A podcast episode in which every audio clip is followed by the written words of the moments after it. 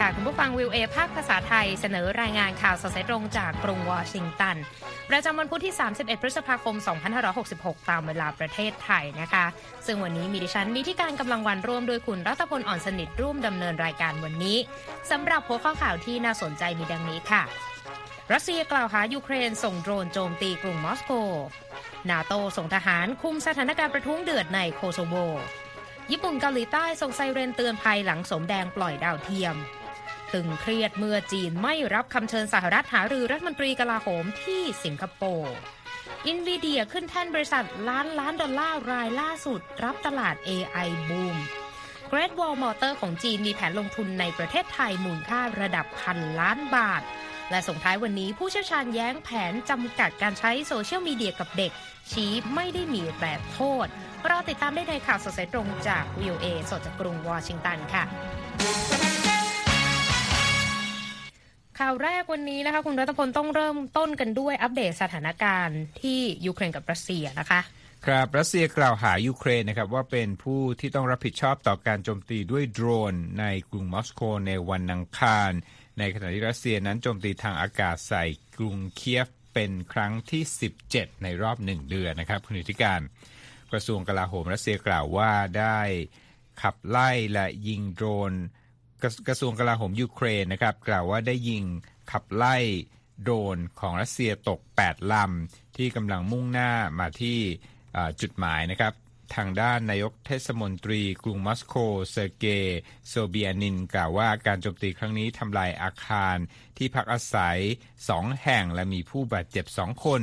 โฆษกของรัสเซียนะครับเดมิทรีเพสคอฟกล่าวผู้สื่อข่าวว่าประธานาธิบดีปูตินนั้นได้รับแจ้งเหตุที่เกิดขึ้นแล้ว ขณะเดียวกันในวันอังคาร เจ้าหน้าที่ยูเครนเปิดเผยว่ารัสเซียระดมโจมตีอย่างหนักหน่วงต่อเป้าหมายในกรุงเคียฟ ซึ่งระบบป้องกันตนเองทางอากาศของยูเครนสามารถยิงโดรนตกลงมามากกว่า 20ลำนะครับทางด้านสหรัฐนะครับจะส่งความช่วยเหลือด้านฐานชุดใหม่ไปแก่ยูเครนมูลค่า 300 ล้านดอลลาร์ ซึ่งคาดว่าจะรวมถึงกระสุนสำหรับระบบป้องกันขีปนาวุธ Patriot ที่สหรัฐส่งมอบให้ยูเครนเมื่อต้นปีด้วยนะครับ เจ้าหน้าที่กระทรวงกลาโหมสหรัฐกล่าวกับ VOA ว่าความช่วยเหลือทางทหารชุดใหม่นี้น่าจะจัดส่งในวันพุธ ซึ่งรวมถึงจรวดสำหรับยิงปืนใหญ่ ไฮมาสและกระสุนอื่น ๆ ด้วยครับคุณนีธิกาญจน์ ค่ะ ไปที่การประท้วงในโคโซโวนะคะ ยังรุนแรงต่อเนื่องในวันอังคารค่ะคุณรัตพล เมื่อผู้ประท้วงชาวเซิร์ฟนะคะทำลายรถยนต์สองคันของผู้สื่อข่าวชาวแอลเบเนียหนึ่งวันหลังจากที่ทหารขององค์การสนธิสัญญาแอตแลนติกเหนือหรือนาโตจำนวน 30 คน และผู้ประท้วงอีก 52 คนบาดเจ็บจากเหตุปะทะกันนะคะ ท่ามกลางเสียงเรียกร้องจากนาโตและสหภาพยุโรป บอกว่าให้เกิดความสงบโดยเร็วนะคะ ความวุ่นวายในภูมิภาคนี้เกิดขึ้นเมื่อนายกเทศมนตรีเชื้อสายอัลเบเนียเข้ารับตำแหน่งหลังชนะเลือกตั้งเมื่อเดือนเมษายนนะคะ ในเมืองเลโปซาวิช ทางตอนเหนือของโคโซโว ซึ่งเป็นพื้นที่ที่ประชากรส่วนใหญ่เป็นชาวเซิร์บ ผู้สื่อข่าวรอยเตอร์บอกว่ากลุ่มชายสวมหน้ากากเข้าล้อมรถยนต์ของผู้สื่อข่าวอัลเบเนีย และทำลายกระจกด้านหน้ารถยนต์นะคะ และมีรถยนต์ของสำนักข่าวอีกแห่งถูกทำลายด้วยแต่ว่าไม่มีใครได้รับบาดเจ็บนะคะ ทางหัวหน้าฝ่ายนโยบายต่างประเทศของสหภาพยุโรปโจเซฟโบเรลค่ะกล่าวกระตุ้นให้ผู้นำชาวเซิร์บและชาวโคโซโว หาทางลดระดับความตึงเครียดผ่านการเจรจาค่ะ และบอกด้วยว่า ทุกวันนี้เรามีความรุนแรงมากเกินพออยู่แล้วในยุโรป เราไม่ต้องการความขัดแย้งเพิ่มอีก โดยที่ผ่านมาค่ะชาวเซิร์บทางภาคเหนือของโคโซโวไม่ยอมรับปฏิญญาปี 2008 ว่าด้วยการแยกตัวเป็นอิสระออกจากเซอร์เบียนะคะ และยังคงมองว่ากรุงเบลเกรดคือเมืองหลวงของพวกเขา หลังจากเกิดเหตุการณ์ชาวอัลเบเนียในโคโซโวลุกฮือประท้วงการปกครองของเซอร์เบียมาก มาเมื่อกว่า 20 ปีที่แล้วทางนี้ประชากรโคโซโวมากกว่า 90%เป็นชาวอัลเบเนียค่ะ แต่ว่าทางภาคเหนือนั้น ประชากรส่วนใหญ่ยังคงเป็นชาวเซิร์บที่ต้องการให้มีการจัดตั้งเขตปกครองของตนเองในพื้นที่นั้น และเมื่อเดือนเมษายนค่ะ ชาวเซิร์บปฏิเสธที่จะเข้าร่วมในการเลือกตั้งท้องถิ่น ซึ่งผลปรากฏว่ามีผู้สมัครเชื้อสายอัลเบเนียชนะการเลือกตั้งนายกเทศมนตรีใน 4 เขต ที่ประชากรส่วนใหญ่เป็นชาวเซิร์บ ฝั่งรัสเซียค่ะซึ่งมีความสัมพันธ์ใกล้ชิดกับเซอร์เบียก็ออกมาเรียกร้องให้มีมาตรการที่เด็ดขาดในการจัดการความสงบในโคโซโวนะคะ โดยก่อนหน้านี้ทางรัสเซียยังเคยช่วยสกัดโคโซโวในการสมัครเข้าเป็นสมาชิกสหประชาชาติ ตามที่รัฐบาลกรุงเบลเกรดได้ร้องขอเอาไว้ด้วยค่ะคุณรัตพลคะครับมาที่เอเชียกันบ้างนะครับ เกาหลีเหนือยิงสิ่งที่ทางกรุงเปียงเรียกว่าเป็นดาวเทียมขึ้นสู่อวกาศ มุ่งหน้าไปทางใต้เมื่อวันพุธนะครับ ตามการเปิดเผยของกองทัพเกาหลีใต้ และทำให้ต้องมีการประกาศเตือนภัยฉุกเฉิน และแจ้งอบพยพในบางพื้นที่ของเกาหลีใต้และญี่ปุ่นด้วยครับ เสียงไซเรนเตือนภัยทางอากาศดังทั่วกรุงโซลของเกาหลีใต้เมื่อเวลา6นาฬิกา32 นาที ในระหว่างที่กรุงโซลออกประกาศเตือนพลเมือง ให้เตรียมการสำหรับการอพยพที่อาจเกิดขึ้นได้ทางด้านรัฐบาลญี่ปุ่นออกคำเตือนภัยฉุกเฉินให้กับประชาชนในจังหวัดโอกินาวาทางตอนใต้ เมื่อช่วงเช้ามืด และระบุว่าขีปนาวุธได้ยิงออกจากเกาหลีเหนือแล้ว เกาหลีเหนือระบุว่าจะเริ่มการปล่อยดาวเทียมขึ้นสู่อวกาศระหว่างวันที่ 31 พฤษภาคมและ 1 มิถุนายน เพื่อเพิ่มระบบการตรวจตรากิจกรรมของสหรัฐ ในข้อมูลที่หน่วยงานระหว่างประเทศได้รับ พบว่าเกาหลีเหนือระบุว่าการปล่อยดาวเทียมจะมุ่งหน้าไปทางใต้และชิ้นส่วนจรวดคาดว่าจะตกเหนือทะเลเหลืองและมหาสมุทรแปซิฟิกนะครับ ด้านกระทรวงการต่างประเทศสหรัฐระบุก่อนการปล่อยดาวเทียมของเกาหลีเหนือว่า การปล่อยดาวเทียมครั้งนี้ของเกาหลีเหนือที่ใช้เทคโนโลยีขีปนาวุธวิถีโค้ง จะถือเป็นการละเมิดมติของคณะมนตรีความมั่นคง สหประชาชาติครับคุณนีธิกาญจน์ ค่ะ ไปที่ความสัมพันธ์ระหว่างจีนสหรัฐกันนะคะ โดยจีนค่ะปฏิเสธคำเชิญจากสหรัฐ ในการประชุมระหว่างรัฐมนตรีกลาโหมของสองมหาอำนาจนะคะ ในการประชุมที่จะเกิดขึ้นที่สิงคโปร์ในช่วงสัปดาห์นี้ตามรายงานของรอยเตอร์ ซึ่งถือว่าเป็นสัญญาณความตึงเครียดรอบใหม่ระหว่างสองประเทศนะคะคุณรัตพลโดยกระทรวงกลาโหมสหรัฐค่ะได้ระบุในแถลงการณ์นะคะที่สื่อ The Wall Street Journal นำมารายงานโดยบอกว่า พรรคคอมมิวนิสต์จีนได้แจ้งต่อทางการสหรัฐว่าทางการจีนปฏิเสธคำเชิญของรัฐมนตรีออสตินที่จะหารือกับรัฐมนตรีกลาโหมจีนหลี่ช่างฝูที่สิงคโปร์และทางกระทรวงกลาโหมสหรัฐเชื่อว่า การเปิดช่องทางการสื่อสารนั้นมีขึ้นเพื่อให้แน่ใจว่าการแข่งขันจะไม่นำไปสู่ความขัดแย้งนะคะ ความเป็นไปได้ในการหารือระหว่างรัฐมนตรีกลาโหมของจีนและสหรัฐ ในการประชุมด้านความมั่นคงประจำปีชังกรีลาไดอะล็อกที่สิงคโปร์ซึ่งคาดว่าจะเกิดขึ้นในปลายสัปาห์ ได้รับการจับตามองอย่างใกล้ชิดนะคะ ท่ามกลางสถานการณ์ด้านความมั่นคงที่ถือว่าตึงเครียดในภูมิภาค และประเด็นข้อพิพาทการค้าระหว่างจีนและสหรัฐนะคะ ที่ส่งผลกระทบต่อความสัมพันธ์ระหว่างสองมหาอำนาจนะคะ ทางนักวิเคราะห์ด้านความมั่นคงในสิงคโปร์ค่ะเอียน สตอเรย์ได้ให้ทัศนะกับรอยเตอร์ว่าการที่จีนปฏิเสธ ไม่ยอมพูดคุยกับออสตินนั้นไม่ใช่สัญญาณที่ดีนัก แม้ว่าทางการจีนจะไม่กล่าวถึงเหตุผลนะคะ แต่นักวิเคราะห์ด้านความมั่นคงบางราย เชื่อว่าความตะขิดตะขวงใจในกรณีที่สหรัฐขึ้นบัญชีดำนายพลผู้นี้อาจจะเป็นสาเหตุหนึ่งก็เป็นได้ค่ะคุณรัตพลครับอีกเรื่องหนึ่งนะครับเป็นเรื่องของที่ตรงกับวันที่เรียกเอ่อเดือนที่เรียกว่า Pride Month ครับของชาว LGBTQ ค่ะเหตุการณ์นี้เกิดขึ้นที่ญี่ปุ่นนะครับศาลที่ญี่ปุ่นนั้นมีคำตัดสินในวันอังคารว่าจะว่าการห้ามการสมรสของคนเพศเดียวกันนั้น ถือว่าขัด ต่อรัฐธรรมนูญนะครับ นับว่าเป็นก้าวแรกในการผลักดันประเด็นสมรสเท่าเทียมในแดนอธิอุทัย ซึ่งปัจจุบันยังคงเป็นประเทศเดียวที่อยู่ในกลุ่มอุตสาหกรรมชั้นนำ G7 ที่ไม่มีการคุ้มครองทางกฎหมายในการสมรสของคนเพศเดียวกันนะครับคำตัดสินของศาลแขวงนาโกย่าโมวนังคารถือเป็นครั้งที่สองที่ชี้ว่า การห้ามการสมรสของคนเพศเดียวกันนั้น ขัดต่อรัฐธรรมนูญญี่ปุ่น จากการพิจารณาทั้งหมด 4 ครั้งที่เกิดขึ้นในช่วง 2 ปีที่ผ่านมา และมีแนวโน้มที่จะสร้างแรงกดดันให้มีการเปลี่ยนแปลงทางกฎหมายในญี่ปุ่น ที่ยังคงยอมรับแค่การสมรสที่เกิดขึ้นระหว่างหญิงและชายเท่านั้นนะครับสำหรับความเห็นของชาวญี่ปุ่นครับพบว่า 70%ของผู้สนับสนุนการสมรสเพศเดียวกันนั้น คือ 70%ของคนเนี่ยสนับสนุนการสมรสของคนเพศเดียวกันค่ะซึ่งเป็นสิ่งที่คณะรัฐบาลภายใต้การนำของ พรรคเสรีประชาธิปไตย หรือว่า Liberal Democratic Party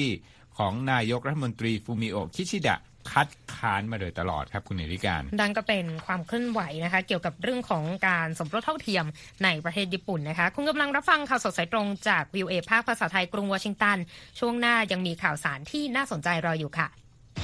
Voice of America.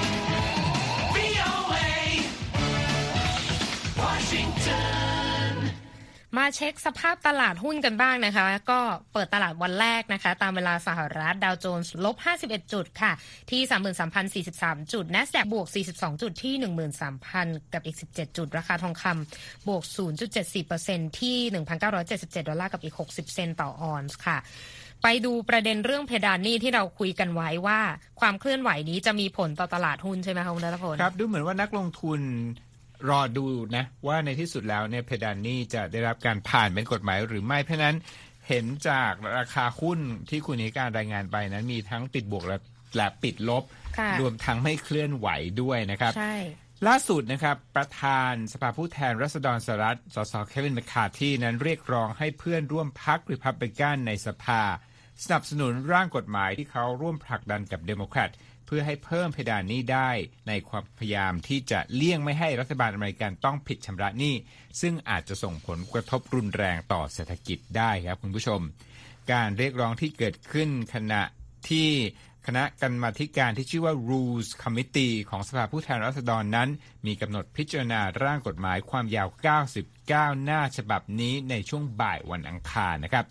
ขั้นตอนดังกล่าวนั้นเป็นกระบวนการก่อน การนำกฎหมายมาพิจารณาเต็มองค์ประชุมของสภาผู้แทนราษฎร ซึ่งมีพรรครีพับลิกันคุมเสียงข้างมากอยู่นะครับทั้งฝ่ายประธานาธิบดีโจไบเดนของเดโมแครตและประธานสภาผู้แทนราษฎรเควินแมคคาร์ธีแห่งริพับลิกันคาดนะครับว่าร่างกฎหมายนี้จะได้รับการสนับสนุนด้วยเสียงที่มากพอก่อนวันที่ 5 มิถุนายน ที่กระทรวงการคลังสหรัฐเคยระบุว่าเป็นเส้นตายที่สหรัฐนั้นอาจจะผิดชำระหนี้ก้อนแรก หากว่าไม่สามารถกู้เงินเพิ่มได้นะครับ แม้ว่าแมคคาร์ธีกล่าวนะครับว่าความตกลงนี้ดำเนินไปตามแนวทางอนุรักษ์นิยม แต่ว่าสสแนวคิดอนุรักษ์นิยมบางคนของพรรคเช่นชิปรอยและราล์ฟนอร์แมนซึ่งอยู่ในคณะกรรมาธิการ Rules Committee ยังคงสงวนท่าทีว่าจะยกมือสนับสนุนร่างฉบับดังกล่าวหรือไม่นะครับ หากว่าร่างกฎหมายเพิ่มเพดานหนี้ผ่านการลงมติจากคณะกรรมาธิการดังกล่าว ก็จะมีการโหวตในที่ประชุมใหญ่ของสภาผู้แทนในวันพุธก่อนที่จะเดินเรื่องไปที่วุฒิสภานะครับรอยเตอร์รายงานว่าการลงมติของวุฒิสภาอาจเกิดขึ้นในช่วงสุดสัปดาห์ หากว่าวุฒิสมาชิกบางคนพยายามทำให้กระบวนการนี้ยืดเยื้อ สัญญาณดังกล่าวคุณนิติการค่ะเห็นได้จากสวไมค์ลีที่กล่าวว่ามีบางแง่มุมของร่างกฎหมายนี้ที่อาจจะทำให้ตนเองไม่ยกมือสนับสนุนได้ครับ ค่ะก็เป็นประเด็นที่ยังต้องจับตากันต่อไปนะคะ ไปที่รัฐมนตรีว่าการกระทรวงการต่างประเทศจีนฉินกังค่ะ ได้หารือกับ CEO บริษัทรถยนต์เทสลาอีลอนมัสในวันอังคาร เพื่อที่จะหารือเรื่องความสัมพันธ์ระหว่างสหรัฐจีน และการลงทุนต่างชาติในจีนนะคะแถลงการของกระทรวงต่างประเทศจีนบอกว่ารัฐมนตรีฉินได้กล่าวกับมัสว่าเราจำเป็นต้องรักษาพวงมาลัยให้มุ่งไปในทิศทางที่ถูกต้องของการเคารพซึ่งกันและกัน การอยู่ร่วมกันอย่างสันติ และความร่วมมือที่เป็นประโยชน์ต่อทั้งสองฝ่ายนะคะ พร้อมกับบอกด้วยว่าทั้งสองประเทศควรจะหลีกเลี่ยงการขับขี่ที่เป็นอันตรายนะคะ การเยือนจีนของอีลอนมัสในครั้งนี้เนี่ยเกิดขึ้นในขณะที่รัฐบาลจีนพยายามฟื้นฟูการลงทุนต่างชาติเพื่อกระตุ้นเศรษฐกิจที่ชะลอตัวลงนะคะ และทางรัฐมนตรีฉินได้ยืนยันว่าจีนจะเปิดรับสนับสนุน และสร้างสิ่งแวดล้อมทางธุรกิจระหว่างประเทศที่อยู่บนพื้นฐานทางกฎหมายและกลไกตลาด และบอกด้วยว่า การพัฒนาของจีน คือโอกาสสำหรับทั่วโลกนะคะ ปัจจุบันค่ะยอดขายรถยนต์ไฟฟ้าในจีนอยู่ที่ประมาณครึ่งหนึ่งของยอดขายทั่วโลกนะคะคุณรัตพล ซึ่งรัฐมนตรีต่างประเทศจีนก็กล่าวว่าตลาดรถยนต์ไฟฟ้าของจีนนั้น ยังสามารถเติบโตได้อีกมากค่ะ และในกรณีของเทสลาเนี่ยเริ่มเข้าไปลงทุนตั้งโรงงานผลิตรถยนต์ในจีนตั้งแต่ 4 ปีที่แล้ว หลังจากทางการจีนผ่อนคลายกฎเกณฑ์ควบคุม เพื่อเพิ่มความสามารถในการแข่งขันและยกระดับเทคโนโลยีรถยนต์ไฟฟ้าของจีนเองด้วยค่ะ ยังอยู่ที่วงการรถยนต์ไฟฟ้าคุณธิการเกี่ยวกับค่ะไทยด้วยครับข่าวนี้ เป็นเรื่องของบริษัท Great Wall Motor ของจีนนะฮะค่ะบริษัทรถยนต์แห่งนี้เป็นบริษัทรถพลังงานไฟฟ้านะครับ ที่กำลังสรุปแผนลงทุน ที่เขาบอกว่ามูลค่าอาจสูงถึงกว่า 1,000 ล้านบาทนะหรือว่า 30 ล้านดอลลาร์ ที่จะมาสร้างโรงงานประกอบแบตเตอรี่แห่งใหม่ในประเทศไทย ซึ่งบริษัทนั้นมีแผนที่จะผลิต รถไฟฟ้ารุ่นเล็กในประเทศไทยปีหน้าอีกด้วยครับคุณธิการค่ะรอยเตอร์รายงานข่าวนี้โดยอ้างข้อมูลจาก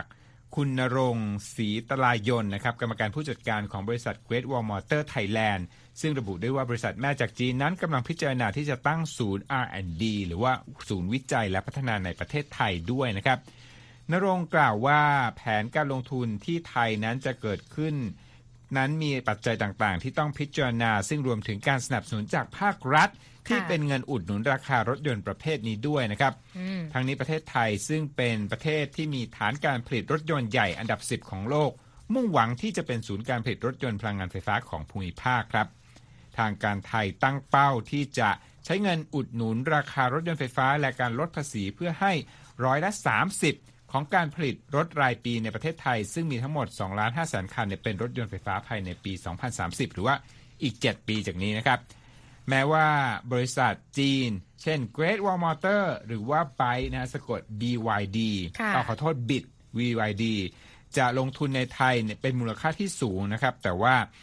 ค่ายรถเจ้าใหญ่ในไทยก็ปฏิเสธไม่ได้ว่ายังเป็นค่ายรถจากญี่ปุ่น เช่น Toyota และ Isuzu นะครับค่ะ รอยเตอร์รายงานว่าเมื่อปีที่แล้วนะครับ รถ Aura Good Cat ซึ่งเป็นรถ Compact หรือรถรุ่นเล็กเล็กเนี่ยนะครับของ Great Wall เป็นรถไฟฟ้าที่ขายดีที่สุดในไทยนะครับ โดยรถรุ่นนี้โมเดลที่ราคาต่ำสุดอยู่ที่ 828,500 บาท ราคานี้ได้รับเงินอุดหนุนจากรัฐ 235,500 บาทนะครับ บริษัทเริ่มทำธุรกิจในไทยเมื่อ 3 ปีก่อนคุณนิติการค่ะและวางแผนที่จะผลิตรถ Aura Good Cat ในไทยในปีหน้า ส่วนแผนการลงทุนสร้างโรงงานประกอบแบตเตอรี่นั้น น่าจะใช้งบประมาณ 500 ล้านถึง 1,000 ล้านบาท โดยน่าจะทราบรายละเอียดภายใน 6 เดือนจากนี้ตามคำบอกเล่าของคุณนรงค์ครับ ค่ะไปอีกเรื่องหนึ่งนะคะ บริษัทผลิตชิปคอมพิวเตอร์รายใหญ่ของสหรัฐ Nvidia ค่ะ กลายเป็นบริษัทที่มีมูลค่าถึง 1 ล้านล้านดอลลาร์รายล่าสุดเมื่อวันอังคารคุณรัตพล ท่ามกลางการเติบโตอย่างรวดเร็วของเทคโนโลยีปัญญาประดิษฐ์หรือครั AI บในปัจจุบันนะคะ โดยราคาหุ้นของผู้ผลิตชิปคอมพิวเตอร์สำหรับเกมและ AI รายนี้ค่ะพุ่งขึ้นในช่วงเช้าของการซื้อขายเมื่อวันอังคารต่อเนื่องจากสัปดาห์ที่แล้ว ก็เลยดึงราคาหุ้นของบริษัท AI อื่นๆในดีดตามไปด้วยนะคะ การเพิ่มขึ้นของราคาหุ้นนี้นะคะ เกิดขึ้นหลังจากที่บริษัทเปิดเผยคาดการผลประกอบการเมื่อสัปดาห์ที่แล้ว ซึ่งสูงกว่าที่นักวิเคราะห์คาดการไว้ถึง 50%จนถูกเรียกว่าเกินการอย่างรู้ แล้วก็ยิ่งใหญ่อย่างที่สุดในวงการตลาดหุ้นปรากฏการณ์ที่เกิดขึ้นเนี่ยทำให้มูลค่าของหุ้น NVIDIA นะคะพุ่งสูงอย่างรวดเร็ว 25%เมื่อสัปดาห์ที่แล้ว จนแตะระดับ 411 ดอลลาร์ต่อหุ้นในตอนนี้นะคะ และทำให้มูลค่าบริษัท พุ่งไปแตะระดับ 1 ล้านล้านกับอีก 6 แสนล้านดอลลาร์ ซึ่งพอๆกับบริษัท Alphabet เจ้าของ Google กันเลยทีเดียวนะคะ เมื่อเทียบกับบริษัทชิปคอมพิวเตอร์รายใหญ่อันดับ 2 ของโลกอย่าง TSM เนี่ยมีมูลค่าน้อยกว่าเกินครึ่งหนึ่ง คือประมาณ 535,000 ล้านดอลลาร์นะคะ NVIDIA เนี่ยถือว่าเป็นบริษัท เทคโนโลยีแห่งที่ 5 ที่มีมูลค่าแตะระดับ 1 ล้านล้านดอลลาร์ต่อจาก Apple นะคะ Alphabet Microsoft แล้วก็ Amazon นะคะ ซึ่งบรรดานักวิเคราะห์เนี่ยก็เชื่อว่า ธุรกิจชิป AI ของ NVIDIA เนี่ยจะยังสามารถเติบโตได้อีกอืมเนื่องจากตลาดเทคโนโลยี AI ในปัจจุบันน่ะยังคงอยู่ในระดับเริ่มต้นเท่านั้นนะคะอะมีเรื่องราวเกี่ยวกับการเดินทางในช่วงสุดสัปดาห์อ่า Memorial Day ครับมาฝากกันด้วยใช่ไหมคุณรัตพล ครับ ก็เป็น Memorial Day ก็คือช่วงศุกร์เอ่อ เสาร์อาทิตย์จันทร์ที่ผ่านมานะครับ ค่ะ เป็นฤดูการเปลี่ยนจากฤดูใบไม้ผลิเป็นฤดูร้อน คนก็ใช้โอกาสนี้เนี่ยเดินเดินทางเที่ยวมาดูสถิติกันครับคุณผู้ชม การเดินทางท่องเที่ยวในช่วงวันหยุดสัปดาห์หยุดยาว Memorial Day ในสหรัฐปีนี้ทะลุระดับช่วงก่อนโควิดไปเรียบร้อยแล้วคุณธิการ ค่ะ เป็นข้อมูลจากสำนักงานความปลอดภัยด้านการจราจรของสหรัฐนะครับ ทางด้านหน่วยงานนี้เนี่ยระบุว่าผู้เดินทางเกือบ 9 ล้าน8แสนคนผ่านจุดตรวจความปลอดภัยของ TSA ซึ่งเป็นหน่วยงานที่ดูแลความปลอดภัยทางอากาศ ในช่วงหยุดยาว 4 วันนะครับ ในช่วง Memorial Day นี้เขาบอกว่ามากกว่าช่วงเดียวกันของปี 2019 ซึ่งตอนนั้นเนี่ยยังไม่มีโควิดระบาดนะ ใช่ เกือบ 10 ล้านคนอืมเฉพาะวันศุกร์ที่ผ่านมานะครับเอ่อ TSA ได้ตรวจสอบผู้โดยสาร สองล้านเจ็ดแสนสี่หมื่นคนในวันเดียว นับค่ะเป็นตัวเลขผู้เดินทางด้วยอากาศยานระดับสูงสุด นับตั้งแต่พฤศจิกายนปี 2019 นะครับ ขณะที่สำนักงานควบคุมการบินของสหรัฐหรือว่า FAA ระบุในวันพฤหัสบดีด้วยนะครับว่าการเดินทางด้วยอากาศยานของชาวอเมริกันเฉพาะวันพฤหัสบดีที่ผ่านมานั้น ถือว่าสูงสุดตั้งแต่ช่วงหลังโควิด คืออยู่ที่ 54,684 เที่ยวบินในวันเดียวนะครับ ส่วนการเดินทางด้วยเครื่องบินช่วงสุดสัปดาห์ Memorial Day นั้นถือเป็นจุดเริ่มต้นของเทศกาลท่องเที่ยวหน้าร้อนนะครับค่ะเป็นไปอย่างราบรื่นกว่าปีก่อนๆ โดยจำนวนเที่ยวบินที่ยกเลิก เที่ยวบินนั้นต่ำกว่าช่วงหลายปีก่อนหน้านั้นตามข้อมูลของ FAA คคืรับอเขาเดินทางกันอย่างราบรื่น แต่เราเนี่ยหยุดยาว Memorial Day ก็ไม่ได้ไปไหนก็ยังรายงานข่าวกันต่อใช่อย่างครับในวันอังคารเนี่ยนะคะ มีรายงานของฝั่งจีนคือ ส่งยานเซินโจ 16 พร้อมนักบินอวกาศ 3 คนอืมขึ้นไปอวกาศและครับในวันอังคารมุ่งหน้าไปยังสถานีอวกาศเทียนกงในวงโคจรรอบโลก ก็ถือเป็นครั้งแรกนะคะ ที่นำนักวิทยาศาสตร์พลเรือนเดินทางไปในอวกาศด้วยนะคะโดยรัฐบาลจีนก็ลงทุนหลายพันล้านดอลลาร์ในโครงการด้านอวกาศค่ะ เป้าหมายก็คือเขาจะส่งมนุษย์ขึ้นไปดวงจันทร์ก่อนปี 2030 แล้วก็จะแข่งขันกับสหรัฐและรัสเซียด้วยนะคะ โดยจรวดลองมาร์ช 2F ค่ะ บรรทุก ยานเฉินโจ 16 เดินทางออกจากศูนย์ปล่อยดาวเทียมจิวกวน ทางตะวันตกเฉียงเหนือของจีนนะคะ ในช่วงเช้าวันอังคารตามเวลาท้องถิ่น และนักบิน 3 คนที่เดินทางไปกับยานนะคะ ก็คือผู้บัญชาการจิงไห่เพิง วิศวกรจูหยางจู และนักวิทยาศาสตร์ศาสตราจารย์กุยไห่เฉา ซึ่งถือว่าเป็นพลเรือนจีนคนแรกนะคะ ที่ได้เดินทางขึ้นไปที่อวกาศนะคะ คุณกำลังรับฟังข่าวสดสายตรงจาก VOA ภาคภาษาไทยกรุงวอชิงตันนะคะสามารถเข้าไปรับฟังหรือไปอ่านรายงานของเรากันได้อีกครั้งนะคะ ทางเว็บไซต์ voa thai com นะคะ นอกจากนี้ก็ยังติดตามเราผ่านทางช่องทางออนไลน์ที่หลากหลายมากยิ่งขึ้นด้วย ทั้ง Facebook Instagram Twitter และ YouTube VOA ไทยนะคะ เรามี Spotify ให้ได้ติดตาม รวมถึงรายการใหม่นะคะ เรียนรู้ภาษาอังกฤษกับ VOA ไทยทุกวันอาทิตย์เวลา6นาฬิกา30นาทีถึง7นาฬิกาค่ะ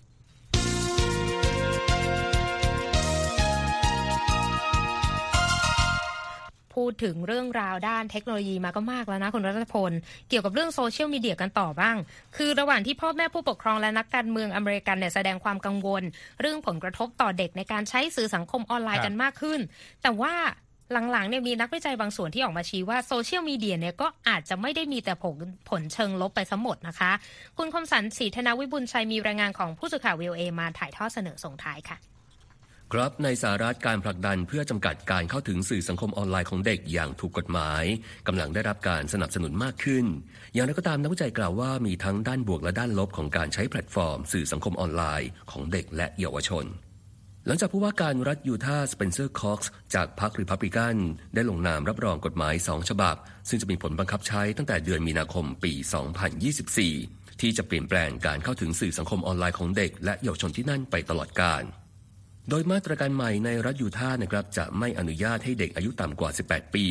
เข้าถึงโซเชียลมีเดียหากไม่ได้รับอนุญาตจากผู้ปกครอง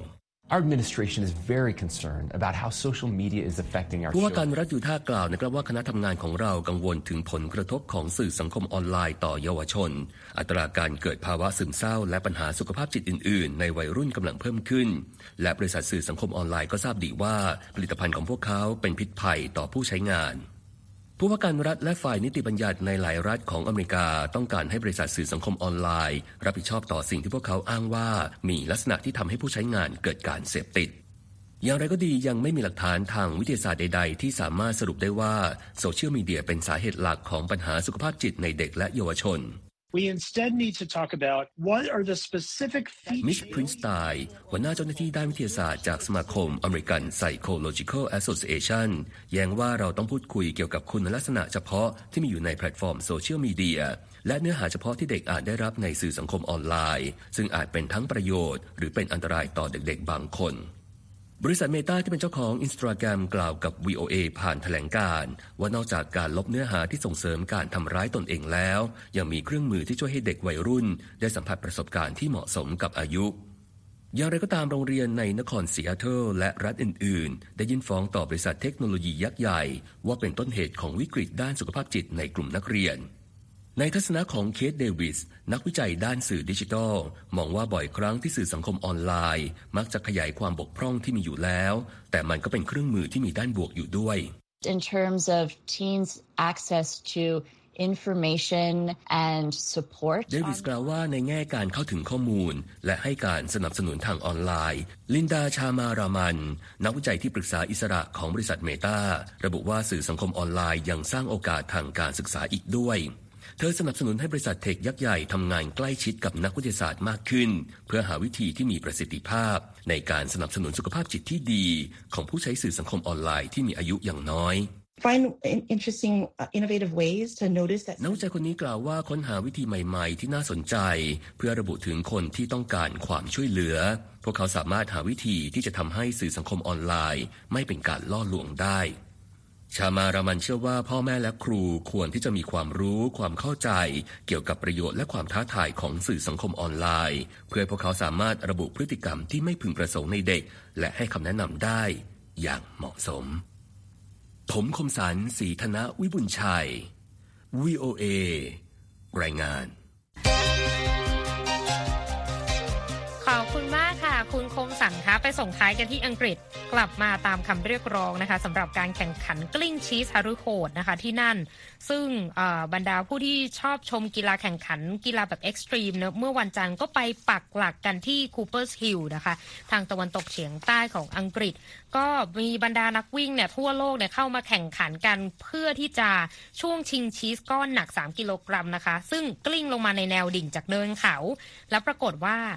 ผู้ชนะฝ่ายชายเนี่ยคือแม็กโครล่านะคะมาจากแมนเชสเตอร์วัย 28 ปี และส่วนฝ่ายหญิงเนี่ยเป็นชัยชนะของดาเลนี่ไอวิงวัย 19 จากแคนาดานะคะเขาบอกว่ามีเหมือนสลบไปช่วงหนึ่งแล้วก็ตื่นมาอ้าวชนะเฉยเลยนะคะ ก็ไปดูบรรยากาศกันได้นะคะ ทางเว็บไซต์ voa thai com นะคะ และที่จบไปค่ะ คือข่าวสดสายตรงจากกรุงวอชิงตันวันนี้ ดิฉันนีทิการกำลังวันและคุณรัตพลอ่อนสนิทผู้รายงานสวัสดีค่ะ สวัสดีครับ Voice of America, Washington. ครับและที่จบไปเป็นรายการจาก VOA ภาคภาษาไทย รายงานสดส่งตรงจากกรุงวอชิงตันประเทศสหรัฐคุณผู้ฟังสามารถติดตามข่าวสารจากทั่วโลกได้ในทุกที่ทุกเวลา ที่เว็บไซต์ voa thai com รวมถึงทุกช่องทางในโซเชียลมีเดีย Facebook YouTube Twitter และ Instagram เริ่มต้นวันด้วยการอัปเดตข่าวสารจากทั่วโลก ผ่านรายการข่าวสดสายตรงจาก VOA ภาคภาษาไทย และสุดสัปดาห์กับ VOA ทั้งยังเรียนรู้เรื่องราวทางวัฒนธรรม และไลฟ์สไตล์ ผ่านรายการภาษาอังกฤษแบบอเมริกันของเรา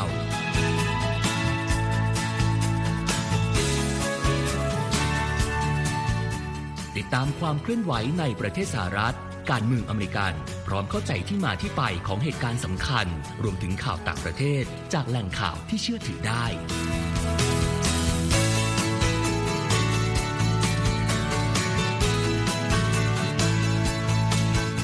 นอกจากนี้ VOA ยังมีบทสัมภาษณ์และคอนเทนต์แบบ Exclusive จากบุคคลที่น่าสนใจหลากหลายวงการ และยังมีเรื่องราวของคนไทยในประเทศสหรัฐอีกด้วย